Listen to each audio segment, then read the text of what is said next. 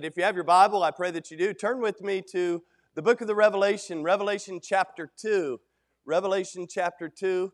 Congratulations to you, proud Papa, and uh, great, great news. That was, uh, that was an encouragement for me to read on, uh, on your page yesterday uh, how the Lord's blessed in your family. Thank you for sharing that.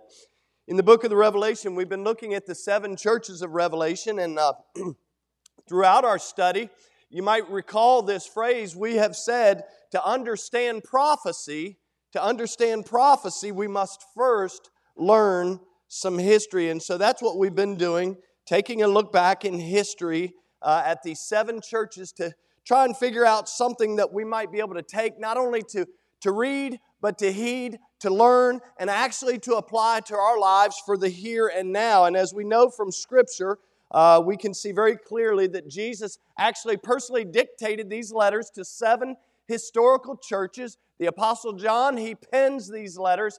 Uh, he, he's given this uh, supernatural vision of the Lord, and the Lord comes to him and gives him these letters and dictates what he wants him to write uh, to these churches. And I was thinking about it this week, and it's, it's similar to like when we look in the mirror, we see something.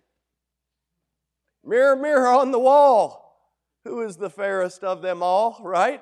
We look at something when we look in the mirror, and similar to that process, um, the reflection that we see in a mirror, we've been looking at each of these letters. And so this morning we're going to uh, look and biblically consider how we are doing spiritually today. So look with me, yeah. Oh boy. Let's look today at Revelation chapter 2. It'll be okay, everybody. Verse 18 and following. Let's see what the Lord has for us this morning. And the Bible writes these words Jesus saying, Unto the angel of the church in Thyatira, write, These things saith the Son of God, who hath his eyes like unto a flame of fire, and his feet are like fine brass. I know thy works in charity and service and faith and thy patience and thy works, and the last to be more than the first. Notwithstanding, I have a few uh, things against thee, because thou sufferest that woman Jezebel, which calleth herself a prophetess, to teach and to seduce my servants to commit fornication and to eat things sacrificed unto idols. And I gave her space to repent of her fornication, and she repented not. Behold, I will cast her into a bed, and them that commit adultery with her into a great tribulation, except they repent of their deeds. And I will kill her children with death, and all the churches shall know that I am he which searcheth the reins and hearts. And I will give unto every one of you according to your works. But unto you I say, and unto the rest in Thyatira, as many as have not this doctrine, and which have not known the depths of Satan, as they speak, I will put upon you none other burden. But that which you have already, hold fast till I come. And he that overcometh and keepeth my works unto the end, to him will I give power over the nations, and he shall rule them with a rod of iron, and the vessels of a potter shall they be broken to shivers, even as I received of my Father. And I will give him the morning star. He that hath an ear, let him hear what the Spirit saith unto the churches. And here we have a wonderful passage of Scripture, and some of you may be saying, Man, what is, what is the Lord saying? I don't understand what He's trying to say to His church, and I hope that here in a few moments it'll be very, very clear to all of us what He's saying. But historically, we need to learn some things from this uh, church, and if we'll show our map of the region, we'll see uh, that Thyatira sets inland from the Mediterranean Sea. It's up here at number four. We've looked at the careless church in Ephesus, the suffering church, the compromising church, making our way north. Now we've jumped over into Asia Minor to the church at Thyatira. And uh, it sat off the Mediterranean Sea. It wasn't really considered an important city or, or necessarily a large city. It wasn't beautiful uh, with its buildings or, or businesses, but it was a commercial hub of sorts. And uh, really, the city was quite active as it sat on. And let's hold this map because, see, in these Roman cities of this time, there was a, uh, not a highway like you and I would understand, but there was, a, there was a road system that connected all of these major cities. And so it sat on this, this Roman road system, if you please, and um, was very active. Thyatira was primarily known for their, their bakers, their bronze makers, and, and uh, their clothiers. In fact, you may recall after hearing the Macedonian call, you remember in Acts chapter 16, Paul, he finishes his first missionary journey. Then he says, Hey, he says, guys, guess what? I'm going to go up to Bithynia. But the Lord didn't allow it. And so he hears this Macedonian call of this man saying, Come over unto us. And after he hears that Macedonian call, he goes over into Philippi. And you might recall that when he gets there, Acts uh, 16, verse 13, on the very first Sabbath, Paul actually and Silas, they go out down by the river. And verse 13 says they went down by the river where prayer was wont to be made. This is where people gathered for prayer. And guys, to our shame, you know who was gathering at the river to pray? It wasn't a group of men, it was a group of women. Thank God for women who pray. Thank God for moms who pray for their kids, wives who pray for their husbands, grandmas who pray for their husbands and their children, and on and on. It was the women who gathered to pray. And in verse 14 of Acts chapter 16, here's what the Bible says. And it says, And a certain woman named Lydia, you ever hear that name before? Not just in uh, Jerry Stanley's daughter, but Lydia, yeah, no, I know Jamie's shaking her head. No, not the same Lydia. But we find Lydia, it says she was a seller of purple. By the way, purple was not purple, it was a scarlet red. She was a seller of this red fabric, if you please. It was a, it was a, a very deep red color. And it says, uh, this woman named Lydia, seller of purple of this city, notice where she's from?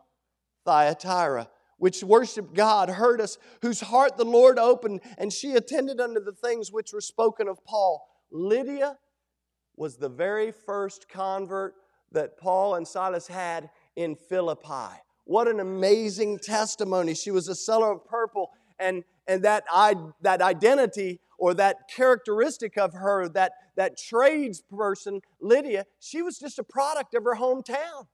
To be honest, she was just a product of Thyatira. You see, it was the center of the dyeing industry, so to speak. Those that would dye fabrics, it was, that was a big deal there in Thyatira. And the city was known as a headquarters for many other ancient guilds, including those who served as cobblers, weavers, tanners, and potters.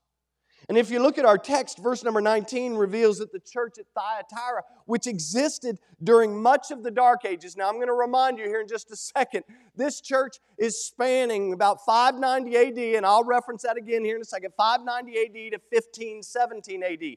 It, it represents a church in the church history age that was um, uh, uh, present during much of the Dark Ages. Now, if you were here a couple of weeks ago and we were talking about Pergamos, you understand that the Dark Ages is when uh, the, the, religious, uh, the, the religious clergy of the day were keeping the common people in dark because remember, it was illegal to have the Word of God.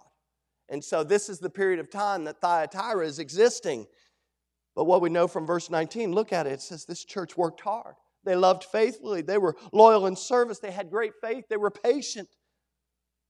But as we'll see, there was a chink in their, so to speak, armor. There was a chink in their armor, and it caught the attention of the Lord because by the end of the first century, this church in Thyatira was quite unhealthy. But before we get to his diagnosis, look with me in verse number 18 and how Jesus actually describes himself. And by the way, when Jesus describes himself to each of the churches, if you look at each letter, he describes himself in the way that the church needs to understand who he is, which is pretty dangerous considering what he says in verse number 18 and how he describes himself to this church. Notice he begins by establishing his authority. Notice he says, he refers to himself as the Son of God, not the Son of Man. He says, Listen, you're not dealing with some prophet, some pastor, or some preacher. You're dealing with God. And I want you to know that as God, I'm getting ready to tell you some things. What if God just shows up today? I believe He's in this place.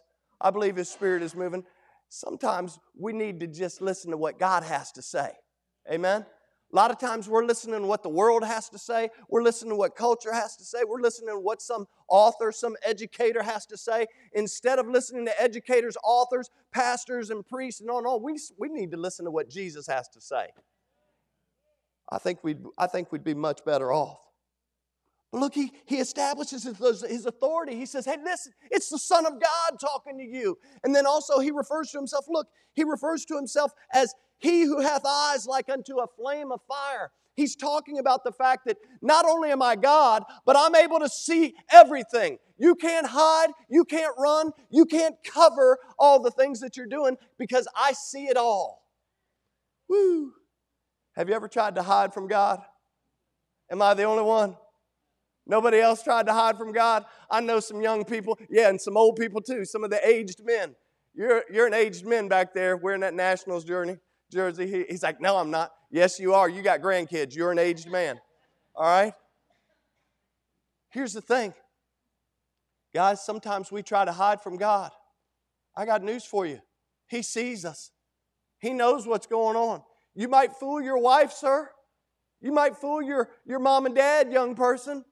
And wives, you might fool your husband, but you ain't fooling God. God sees it all. And so he says, He says, Hey, I'm the all seeing God.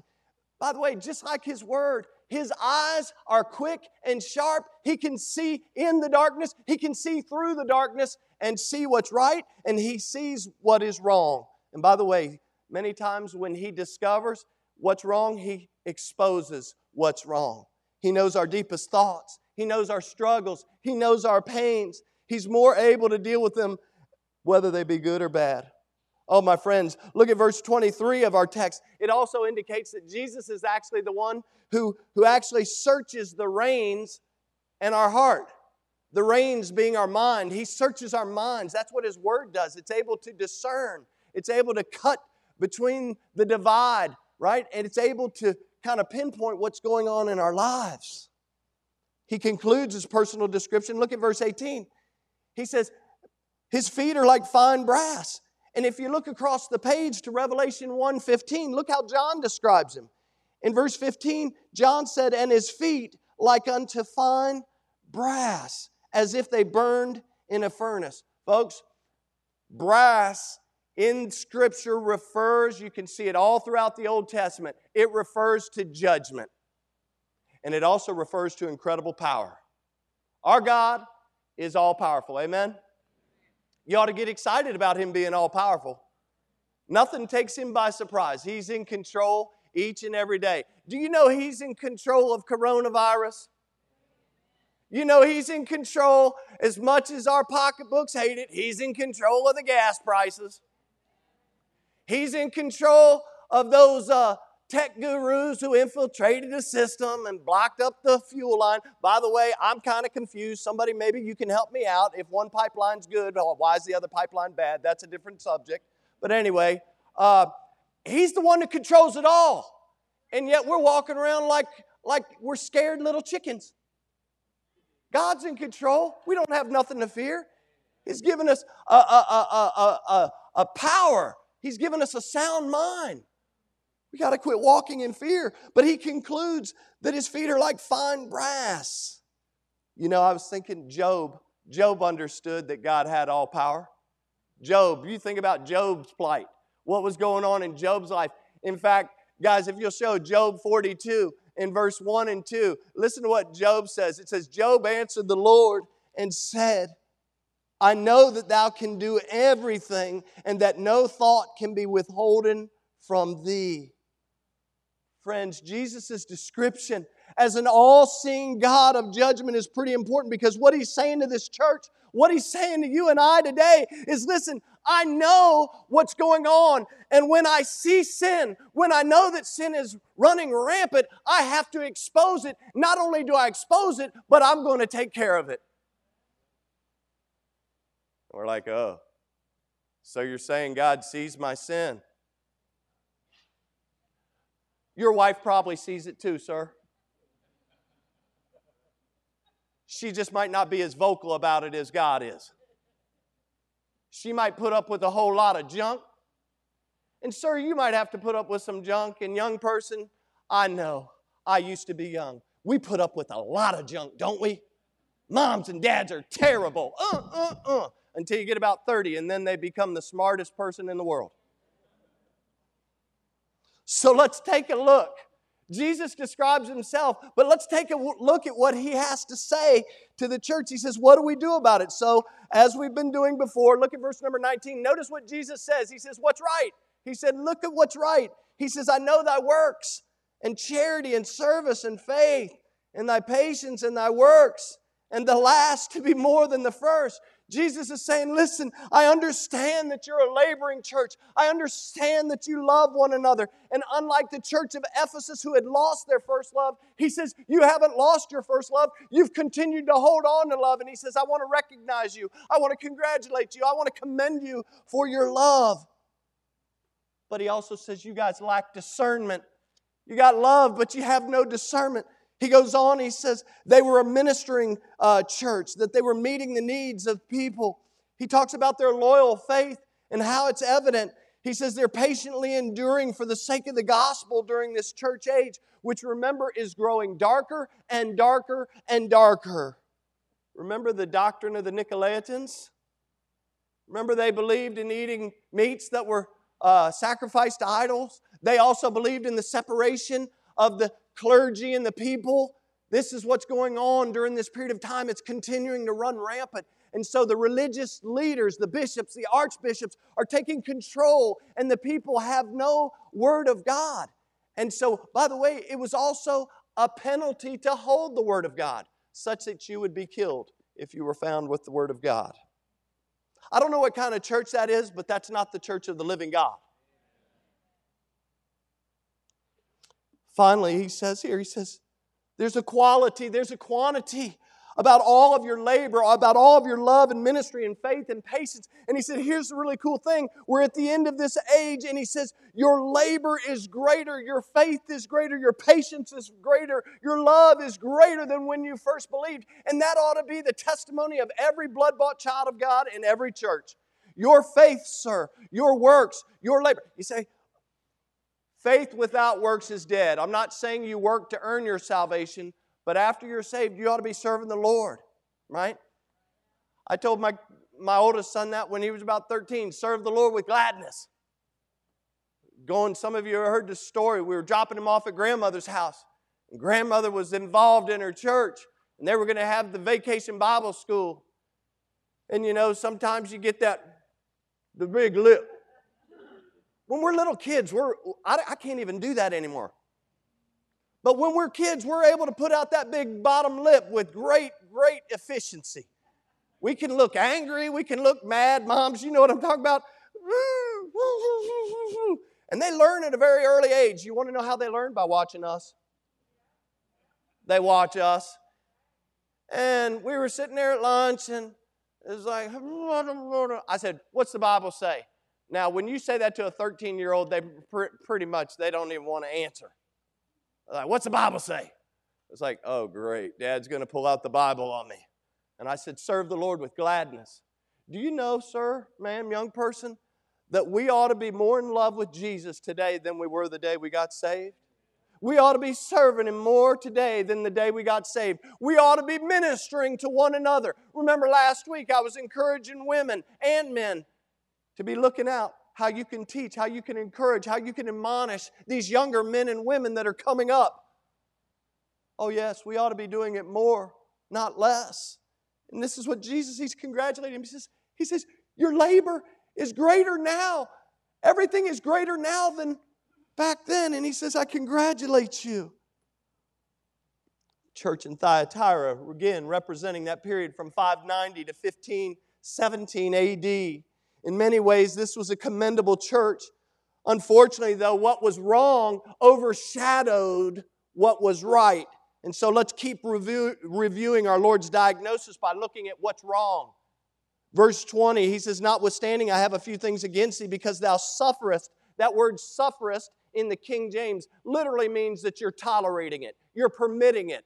He says, I, I, I, have a problem with you because your church is permitting, your church is tolerating this woman, Jezebel, which calls herself a prophetess, to teach and seduce my servants to commit fornication. And what he's talking about is acts of uh, harlotry, to indulge in, to commit sexual immorality, to commit idolatry in all various forms or fashions. And he says, hey, you guys are not only tolerating it, but you're permitting it to take place in the church.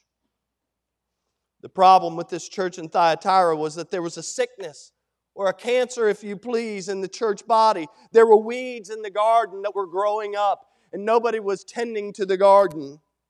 There was a tolerance for sin. There was the commingling of biblical truth with pagan teaching, and it was just picking up steam. And what we find here in Thyatira, as you look at verse 20, the devil's strategy was to continuously introduce evil teaching into the church. And at this time, he uses a woman. That's not to say he's always using women to bring evil into the church. Don't walk away and say, oh, this was a message against women. No, it's not. But at this time in this church, he's using a woman to introduce this evil and this immorality, this idolatry into the church. Look at verse 20 again. Jesus says, That woman, Jezebel. Now, anybody here ever name your daughter Jezebel? Why not? Didn't wasn't it in that book of a thousand great names for kid, kids? You want to know why you don't name your child Jezebel? Because we learned from the Old Testament about a woman named Jezebel, whose name essentially means a harlot or a prostitute. And much like Jezebel in the Old Testament, had an adverse impact on the nation of Israel in the time in which she lived. What Jesus is saying is that this woman, this type of Jezebel, is having an incredible impact now. And when we think about Jezebel in the Old Testament, if you're not familiar with her, we know that she was the most wicked and evil woman to have lived. She was the cult princess, cult pri- priestess of Ashtaroth. She was married to the evil King Ahab, and you can read all about it in one verse. It says he did evil in the sight of the Lord. That's all I need to know about Ahab. But anyway, together they reigned over the 10 tribes of Israel, commonly referred to as the northern kingdom at that time. She set up the worship of Baal and Ashtaroth. By the way, Ahab was warned by Elijah, and Ahab could have done something about it, but he, he was spineless. He had no conviction, he had no courage to stop what Jezebel was doing. And so she did what she was doing all the time. She cheated and she murders Naboth. She corrupted Israel with, with this paganism and this, this paganistic teaching. You remember she tries to kill Elijah. Maybe you remember the story in 1 Kings chapter 18. Elijah, he goes to King Ahab and he says, Hey, listen. He says, Why don't you get the 450 prophets of Baal and you come out and we're going to challenge one another. We're going to see whose God shows up. And I encourage you to go and read that story. And after Elijah's victory on Mount Carmel, and, and God shows up in the fire, and, and you have to read it. It's an incredible story of God showing up right on time. Uh, Elijah finds out through a messenger that, oh, Queen Jezebel isn't so happy, and she's going to come and she's going to kill him in chapter 19. And do you know what Elijah does now? Think about this. Elijah just is on the mountaintop of things that are going right. As soon as he hears this Jezebel is coming after him, you know what he does? He tucks tail and he runs and he gets past Beersheba and he keeps on going and he finds himself out in the middle of a cave, hiding like a coward. That's the kind of woman Jezebel was. And that's what Jesus is talking about here in the book of Revelation. He said, This woman, this type of Jezebel, this woman who is having this, this type of uh, of power over my church needs to stop. You remember by this time in the Dark Ages, things are picking up, and historically, I, guys, you got to do your his, history. You got to go back to history class on your own because we don't have time to cover it. But historically, here, we're at the time where the Roman Empire, which is a political dominant power over the world, starts to shift And remember, there's no Roman Catholic church, there's no Presbyterian church, there's no Episcopalian church, there's no Baptist church set up like First Baptist of, of uh, Macedonia at this time. But what happens is the Roman Empire starts to shift to become the, you ever heard of this? The Holy Roman Empire. So instead of being a political kingdom, it becomes a religious kingdom. And remember, the doctrine of the Nicolaitans begins to create this divide where clergy, bishops, and archbishops begin to rule and to reign over the people, and the people don't have God's word. And this is the period of time in which we're looking at. And the bottom line is that the people at this time were being kept in the dark as to what thus saith the Lord. So let me ask you a question. Sir, young person, ma'am, have you read enough scripture that if somebody took your Bible away right now, that you'd be prepared to live for the rest of your life without a printed copy of God's Word? That's why it's so important that we hide God's Word in our heart. The Bible says that I might not sin against thee. But this is what's taking place. This Jezebel enters, and, and the dark ages are upon us, and more and more the church begins to be characterized by external religion and internal, here it is, corruption. The church becomes a corrupted entity.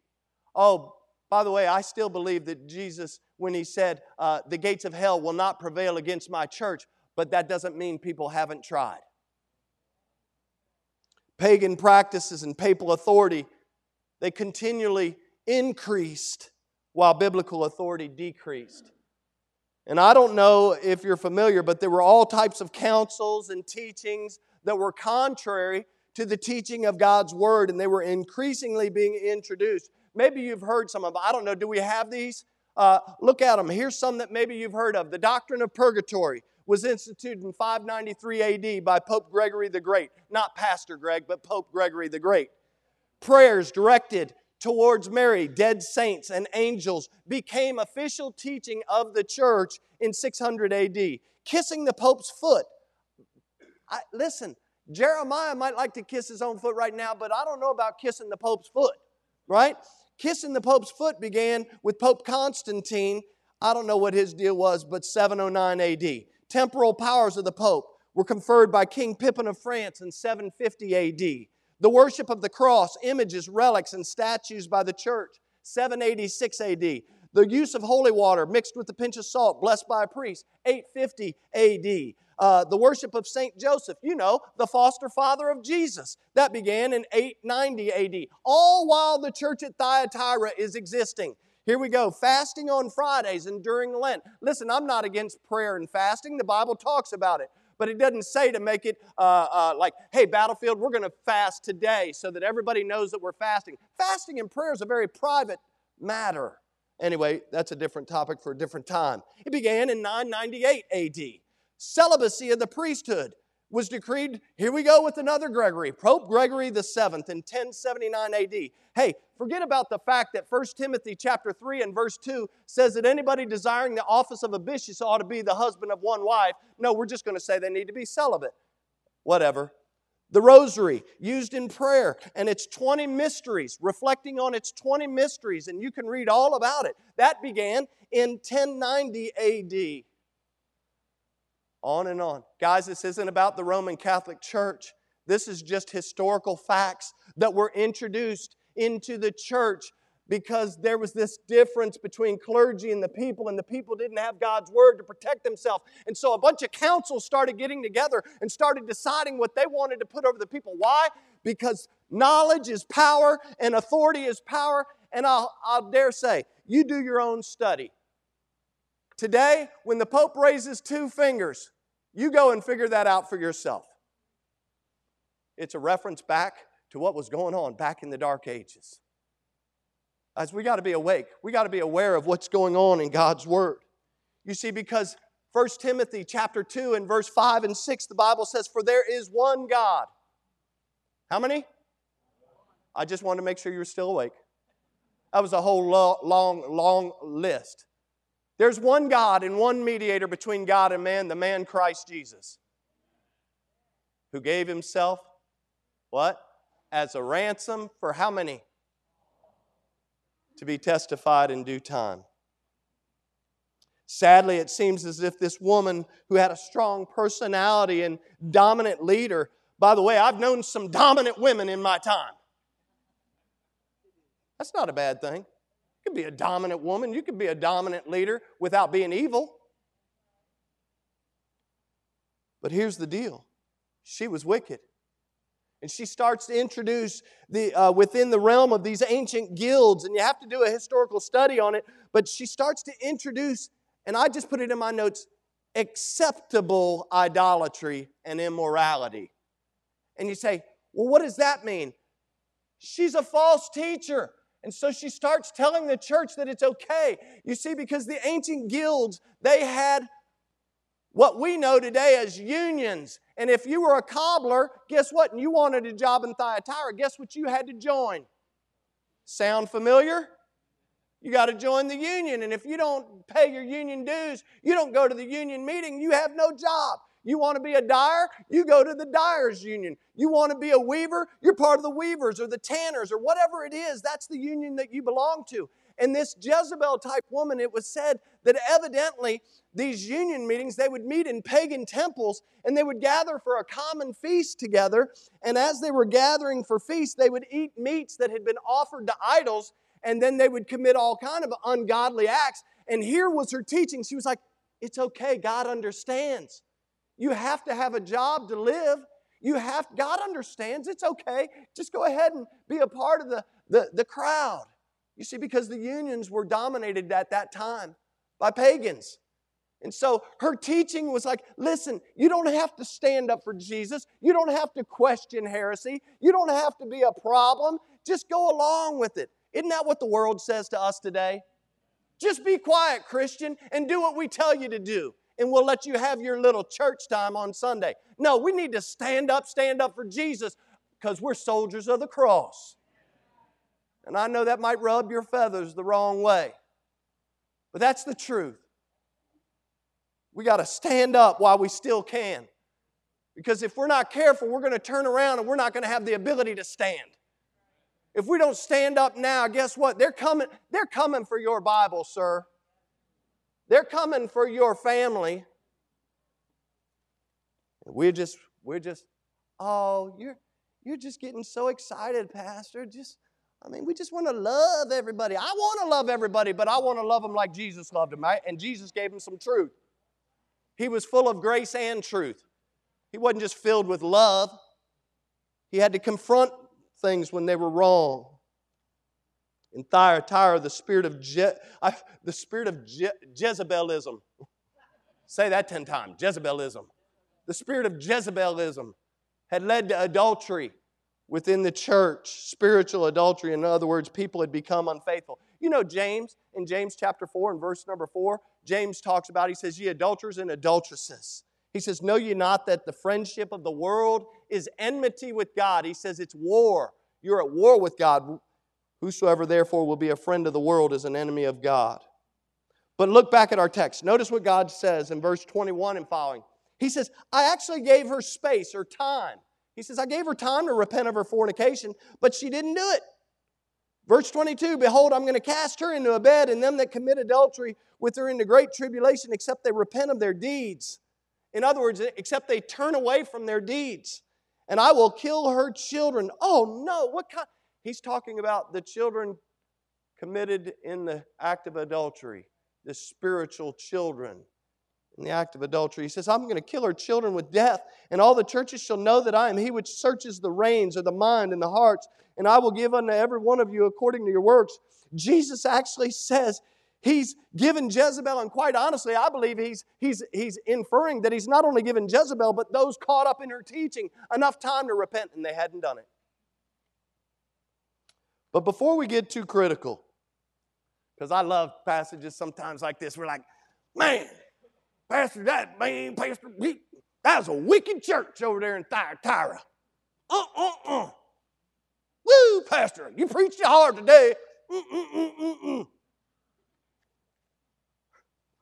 Sometimes I have to, you know, uh, entertain myself. Pastor, that church at Thyatira, they were just wicked. Listen to that wicked woman. I told you, Pastor, women are wicked. Okay, sir. Thank you for your encouragement. You know, before we get too critical of this Jezebel or these people in Thyatira, we better be careful because I see a lot of what they were doing in us. I see a lot of what was going on in 2021. I mean, think about it. Have we ever done what they did? You know, they saw their sin, they tolerated the sin, they choose to ignore sin, and they refuse to turn from sin. Doesn't that sound like 2021 to me? Does to me, does it to you? They see it, they ignored it, they tolerated it, and they refused to turn from it. And that's what Jesus says. He says, I gave her space to repent, and she didn't do it. So, what needs to be done? Look at verse 24. Jesus says, But unto you I say, and unto the rest in Thyatira, as many as have not this doctrine. This is a great, this is almost like another commendation. He says, Unto you, as many as have not this doctrine, and which have not known the depths of Satan as they speak, I will put upon you none other burden. Praise the Lord. He's, it's a little baby com- commendation here. And he says, But that which you have already, what does he say got to be done? He says, Hold fast. He says, Don't give it up. Keep holding on to the unadulterated, undiluted, unfiltered Word of God. Keep holding on to it. Don't let some person come in and tell you something that is not uh, uh, biblical and you follow it and, and swallow it hook, line, and sinker. Oh, that's why we got to be in the Word of God. Because listen, and I'm nothing special. I'm just Pastor Greg serving the Lord the best I can. But we got to be careful because guess what? There are a lot of churches where pastors and teachers are raising up and they're not even teaching the Word of God. They're teaching all kind of junk. And people are like, oh, oh, sounds good to me. Let's do it. And it has nothing to do with God's Word.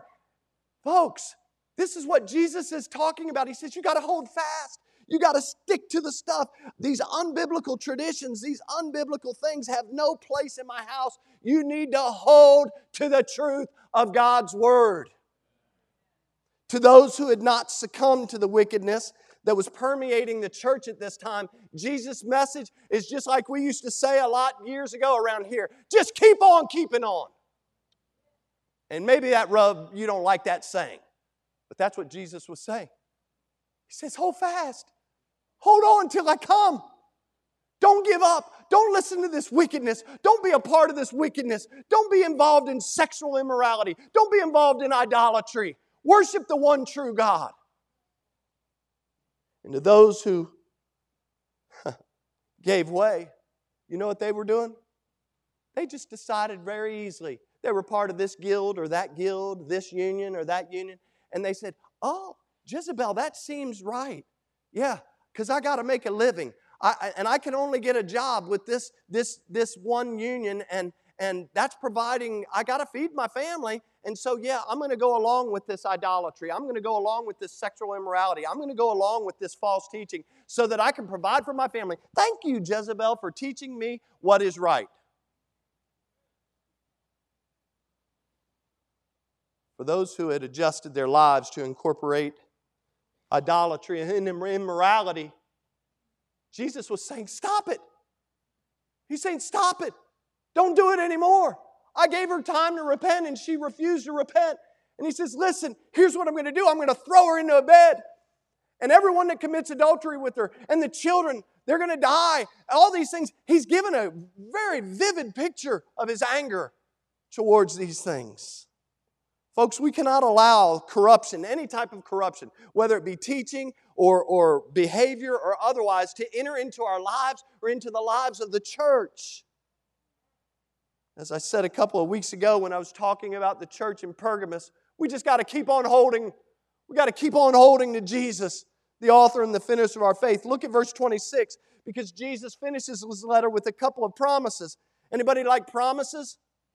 He finishes with a couple of promises. He says in verse 26, And he that overcometh and keepeth my works unto the end, to him will I give power over the nations, and he shall rule them with a rod of iron, as the vessels of a potter shall they be broken to shivers, even as I received of my Father, and I will give him the morning star. In other words, he's saying, Stick by the stuff, be faithful, and I will give you some great things because Here's what I'm going to tell you one day you're going to rule with me.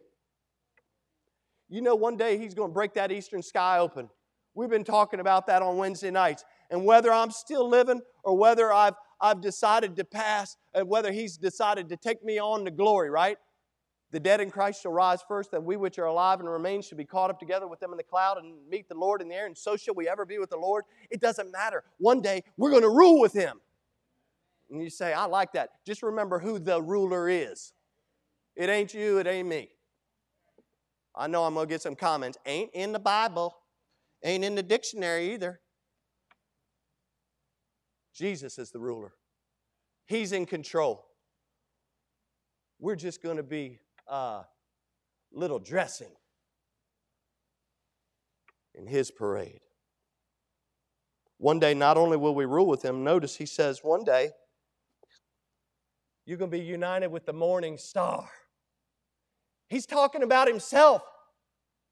He's the morning star. You say, where do you get that? In the book of the Revelation, in Revelation chapter 22 and verse number 16. Notice he says these words Jesus says, I, Jesus, have set mine angel to testify unto you these things unto the churches. I am the root and the offspring of David and the bright and morning star. He says, You're going to be reunited with me if you just hold on.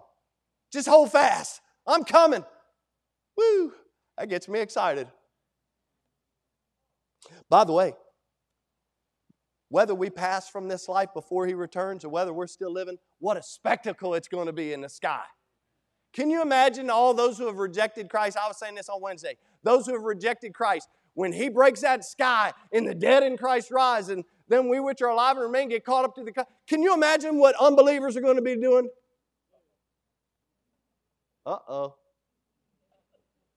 That's why it's so important that we share not just the truth, but the love of Jesus with people while we have time.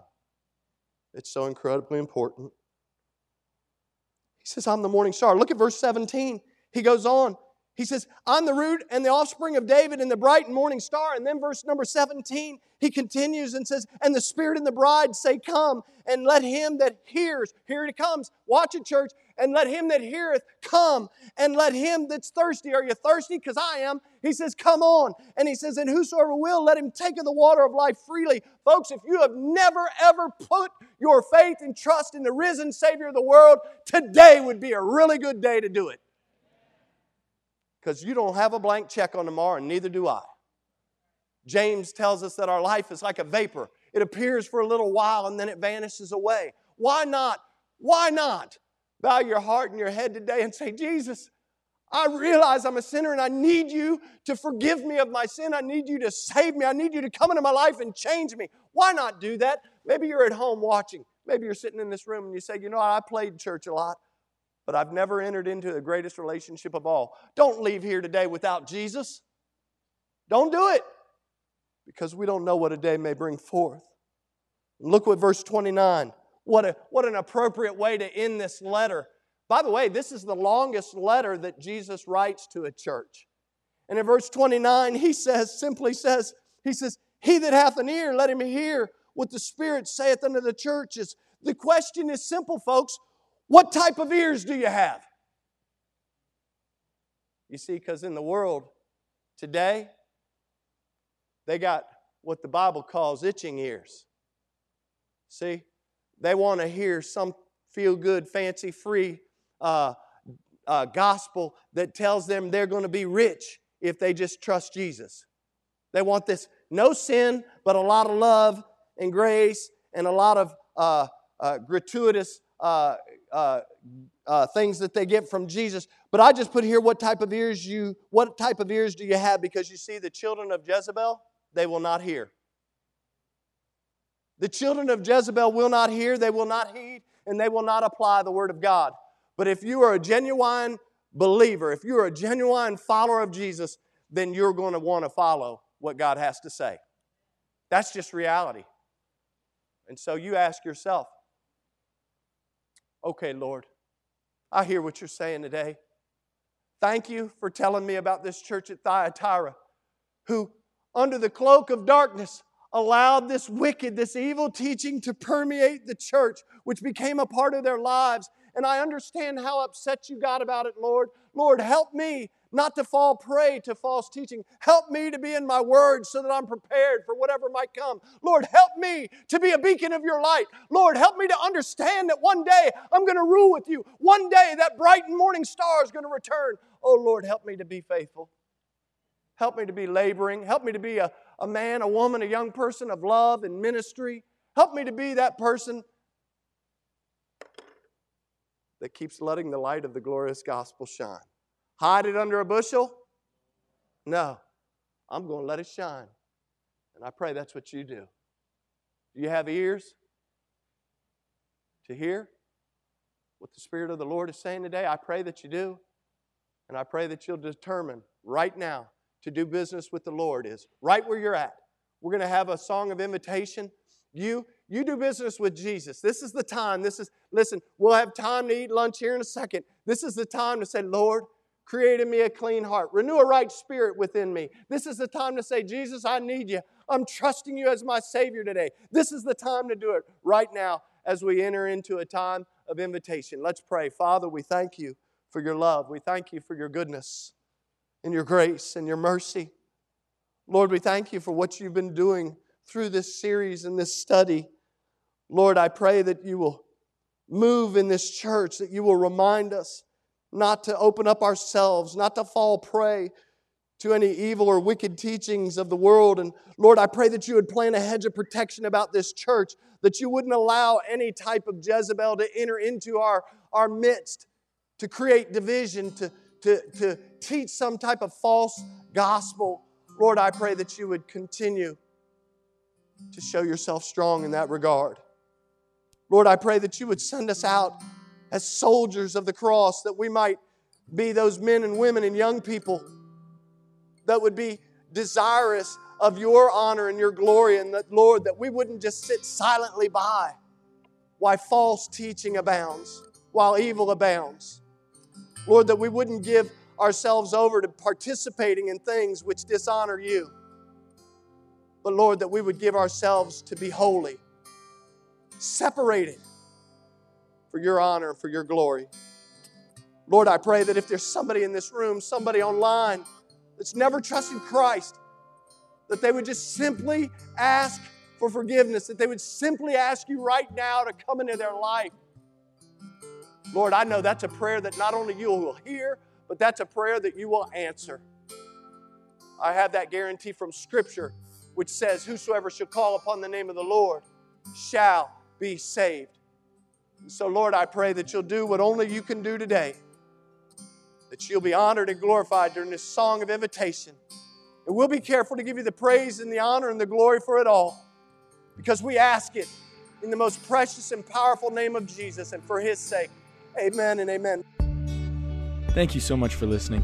If you'd like more information about our ministry, check out our website at battlefieldbaptist.org or follow us on Facebook and Instagram. We'll see you next time.